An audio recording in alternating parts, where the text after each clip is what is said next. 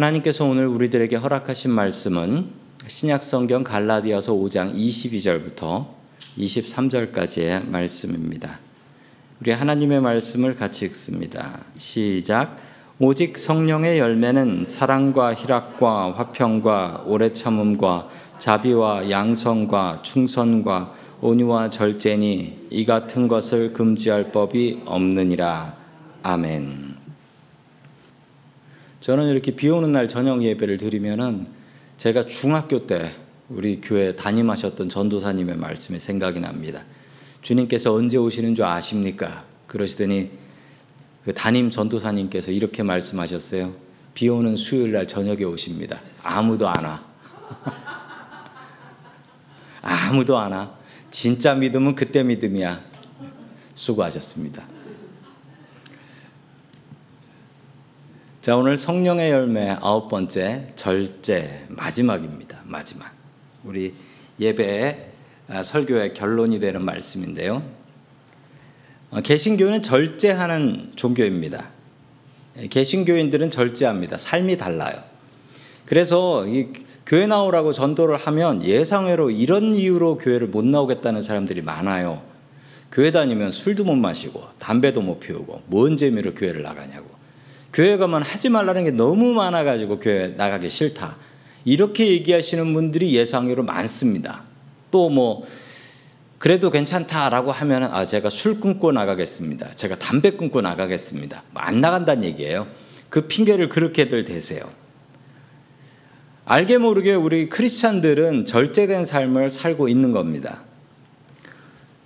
오늘 금요일 저녁만 해도 그렇죠. 아무리 비가 와도 그렇지 금요일 저녁이 우리가 이렇게 모여서 기도하는 것은 이게 하나님의 은혜입니다. 이 금요일 저녁은 뭐 세상에선 그렇잖아요. 불타는 금요일이라고. 우리는 뭐 성령으로 불이 타고 있지만 밖에서는 뭐 딴 거로 불이 타나 봐요. 오늘 이 시간 두 가지를 고민해 보면 좋겠습니다. 내가 예수 믿고 무엇이 변했나? 내가 무엇을 끊었나? 내가 무엇을 끊어야 하는가? 내가 지금 예수 믿고 나서 무엇이 안 변했고 내가 무엇을 끊어야 하는가? 이걸 한번 생각해 보시기 바랍니다. 오늘 예수님 때문에 우리의 삶이 절대된 삶이 될 수 있기를 주님의 이름으로 간절히 축원합니다. 아멘. 첫 번째 하나님께서 우리들에게 주시는 말씀은 전, 절제는 인생의 브레이크다라는 말씀입니다. 절, 절제는 인생의 브레이크다. 한일 합방 이후 일제시대 때 얘기죠. 일본은 조선을 멸망시키려고 공작을 했습니다. 그 중에 뭐 성도님들이 아시는 건 사람들 이름 창씨 개명 이름 바꾼 거 그리고 조선말 쓰지 못하게 한 거. 근데 그 전부터 했던 공작이 있어요. 뭐냐면 일본은 조선에다가 술하고 담배를 싸게 뿌리기 시작했습니다. 조선 사람들은 이런 일본의 계략에 넘어가 버렸죠. 나라 잃은 슬픔을 술과 담배와 도박으로 풀며 살았습니다. 조선 사회는 썩어져 가기 시작했지요. 일본이 이걸 어디서 배웠냐면 영국이 중국을 멸망시킬 때 중국의 아편 풀어가지고 중국을 멸망시켰다. 이 역사를 그들이 알고 조선 사람들한테는 술하고 담배를 뿌리자라고 해서 술하고 담배를 일본보다 더 싸게 뿌렸답니다. 선교사님들, 우리 미국 장로교 선교사님들이 조선에 들어가 보니까 나라 잃은 백성들이 술과 담배와 도박으로 하루하루를 보내고 있더라라는 것입니다. 선교사님들은 이 소망이 없는 이 땅에 조선 사람들에게 예수 소망을 가르치기 시작했습니다. 그리고 교회를 나오는 그들에게 이렇게 얘기했죠. 교회 다니는 사람은 술, 담배, 도박, 그리고 첩질까지 이런 거 끊으라. 이거, 이거 하면서 천국 갈 수 없다. 이거 끊어라라고 강조하셨습니다. 그래서 기독교인들 중심으로 1927년에 금주 단연 동맹, 금주, 단연이면 담배를 끊겠다는 거고 금주는 술을 끊겠다는 거죠. 이런 단체를 만들었어요. 그래서 술, 담배를 끊는 운동을 했고 1932년에는 조선 기독교 절제 운동회라는 단체를 만들어서 술, 담배, 도박, 첩질 같은 것을 사회 악으로 하며 끊도록 했습니다. 조선 사람들에게 철저히 절제하도록 가르쳤던 것이죠. 이 전통이 이어져서 지금도 예수 믿는 사람들은 술, 담배 하지 않는다라고 분명하게 가르치고 배우고 있습니다. 골로시서 3장 5절의 말씀을 우리 같이 읽습니다. 시작. 그러므로 땅에 있는 지체를 죽이라. 곧 음란과 부정과 사욕과 악한 정력과 탐심이니 탐심은 우상 숭배니라. 아멘. 절제의 반대말은 무엇일까요? 절제의 반대말은 탐심, 욕심이 되겠습니다. 절제는 인생의 브레이크와 같습니다. 반대로 욕망은 인생의 악셀레이터 같습니다. 배가 고프면 먹고 싶은 욕망이 생기죠. 가난하면 돈을 벌어서 성공해야 되겠다라는 욕심이 생기죠. 졸리면 자고 싶은 욕망도 생깁니다. 이 욕망이 필요 없는 것들은 아닙니다. 지금 얘기한 이 욕망들이 없으면 어떻게 되겠습니까? 없으면 그 사람 죽어요. 자지도 않고 먹지도 않고 일도 안 하고. 이건 또 사람의 역할이 아니죠. 그런데 이 욕망이 과하면 무엇이 되냐? 탐심이 된다라는 거예요. 탐심. 영어로는 greed. 탐심이 된다. 그리고 탐심이 무엇이다? 우상숭배다라고 이야기를 합니다. 이 욕심이 과하면 탐심이 되는데 이 탐심에 우리가 중독된다라는 겁니다. 이렇게 중독되면 우리의 삶은 서서히 무너지기 시작합니다. 너무 많이 먹어서 망하고 너무 많이 일해서 몸이 상해서 망하고 너무 많이 자도 망하고 악셀레이터만 계속 밟고 있으면 우리의 인생은 언젠간 어딘가에 가서 부딪혀 죽습니다. 반대로 탐심을 잡을 수 있는 것이 절제입니다. 절대는 인생의 브레이크와 같습니다. 차는 악셀레이터보다 브레이크가 더 중요합니다. 악셀레이터 고장난 차와 브레이크 고장난 차 중에 하나 골라서 타라라고 하면 저는 갈등하지 않고 악셀레이터 고장난 차를 타겠습니다. 안 가는 건 괜찮지만 안 서면 어떡합니까? 죽는 거 아닙니까? 사탄은 우리에게 탐심을 중독시킵니다. 뭔가 이 욕심에 중독되고 나면 그 다음에는 절제라는 브레이크가 듣지 않습니다. 그러면 브레이크 없는 자동차 같이 되어버리는 거죠. 실컷 달리다가 어딘가에 박아서 죽게 되는 겁니다. 성도 여러분들이 지금 절제해야 될 것은 무엇인가요? 절제는 인생의 브레이크입니다. 성도님들이 절제해야 될 것들을 결심하고 다짐하며 절제해 나갈 수 있기를 주님의 이름으로 간절히 축원합니다. 아멘. 두 번째, 예수님의 절제를 본받으라라는 말씀입니다. 제가 증거한 성령의 열매 아홉 가지 모두의 롤 모델은 예수님입니다.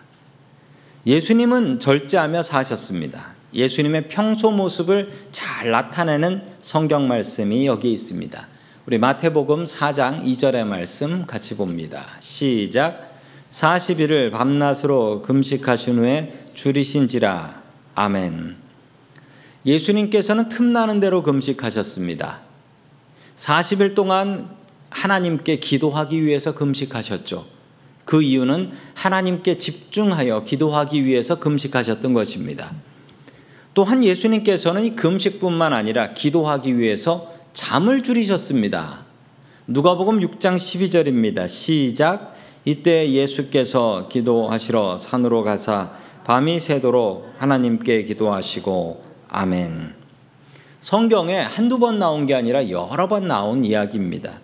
예수님께서는 언제 기도하셨냐면 해 떴을 때는 기도하신 적이 별로 없으세요. 왜냐하면 너무 바쁘셔서. 밤이 새도록 기도하셨습니다. 밤이 맞도록 기도하셨고 새벽까지 그냥 꼬박 새가면서 기도하셨고 그리고서 낮에는 피곤하셔서 좋으셨습니다. 그래서 배를 타고 가시다가도 제자들은 다 깨어 있었는데 예수님은 좋으셨죠. 그 이유는 예수님께서는 밤에 잘 잠을 주무시지 않으셨기 때문입니다. 예수님께서 이렇게 잠을 줄이고 기도하신 이유는 너무나 바빴기 때문입니다. 우리는 흔히 이런 핑계를 댑니다. 바빠서 기도할 시간이 없어요. 그런데 예수님을 보십시오. 예수님은 바빠서 기도하셨습니다. 바쁘게 살다 보면 우리가 뭘 해야 되는지 뭐가 중요한지도 모르고 일에 중독되어 일에 끌려다니는 악셀레이터만 있는 차같이 되어버리는 것입니다. 해가 떠오르면 사방에서 병자들이 예수님 보려고 몰려왔습니다. 해가 뜨기도 전에 사람을 알아볼 만한 새벽이 되면 사람들은 예수님께 와서 예수님, 내 아들의 병을 고쳐 주십시오. 내 딸의 병을 고쳐 주십시오. 그들을 외면할 수 없었기 때문에 예수님께서는 잠을 줄여가며 기도하셨던 것입니다. 예수님께서 한가하여 기도하셨던 것이 아닙니다. 예수님께서 금식하시려고 해서 금식하셨던 게 아닙니다. 밥 먹는 시간을 줄이고 잠자는 시간을 줄여서 주님께 더욱더 기도하기 위해서 나아갔던 것입니다. 제가 한국에서 만난 어느 수도원의 수도사 분이 계셨습니다. 제가 그 수도사 분께 이런 질문을 했습니다. 영성, spirituality라는 것이 뭡니까? 라고 그 수도사에게 물어봤더니 그 수도사님이 저한테 이렇게 말씀하셨습니다. 뭐라고 말씀하셨냐면 적게 먹고 적게 자고 많이 기도하는 거지요. 라고 하시더라고요. 제가 그 그분의 그 말씀을 제 가슴 속에 새겼습니다. 적게 먹고 적게 자고 많이 기도하는 게 우리 크리스찬들의 삶이어야 하는 겁니다. 반대로 살지 마십시오. 많이 먹고 많이 자고 적게 기도하면 안 됩니다. 주님께서 사셨던 삶입니다.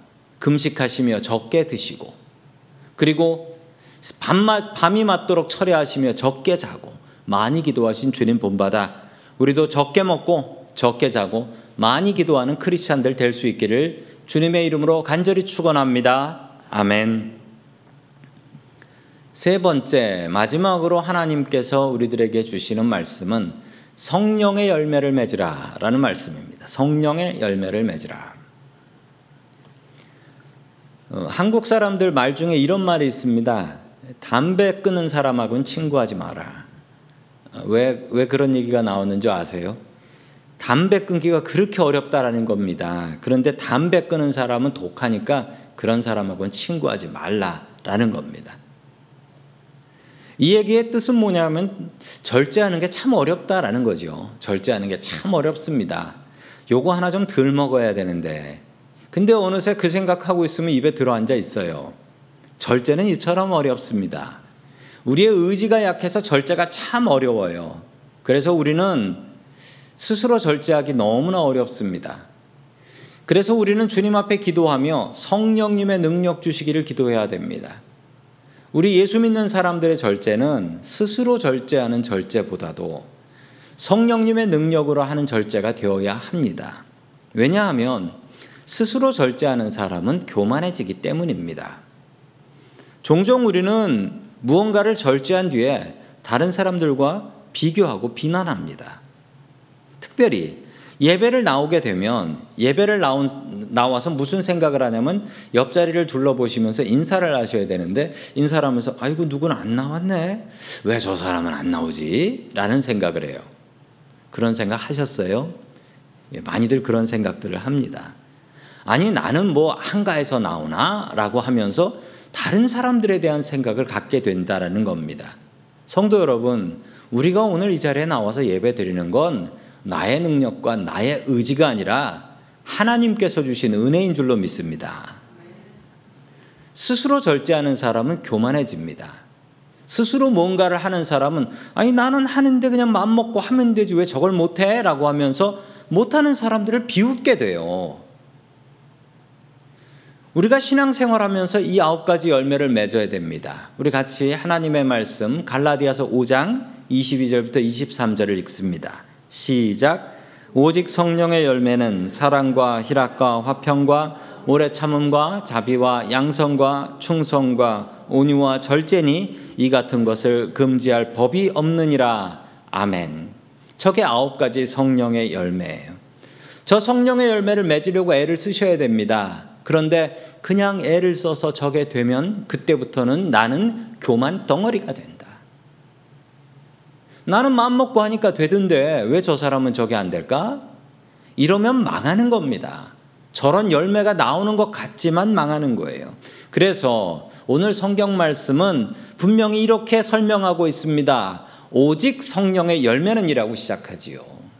오직 성령의 열매는.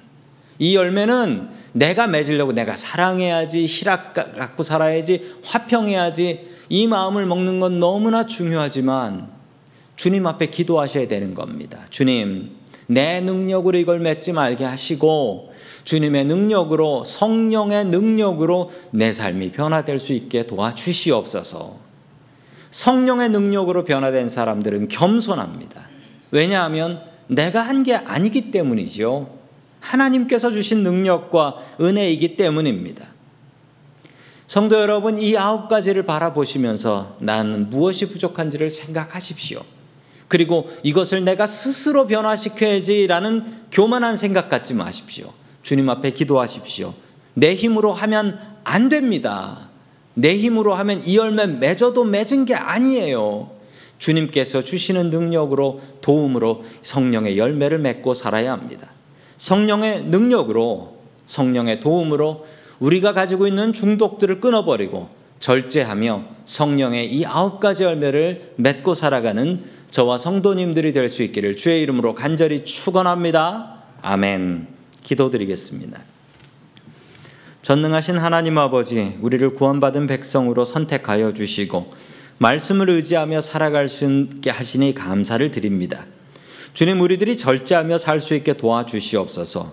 주님의 명령에 따라야 할 것을 따르게 하시고 또한 하지 말아야 될 것을 하지 않도록 도와주시옵소서.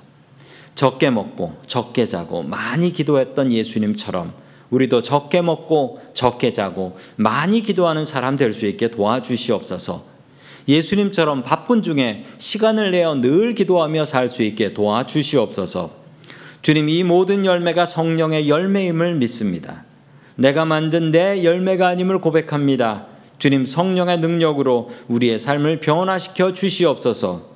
우리에게 절제의 본을 보여주신 예수 그리스도의 이름으로 기도드립니다. 아멘.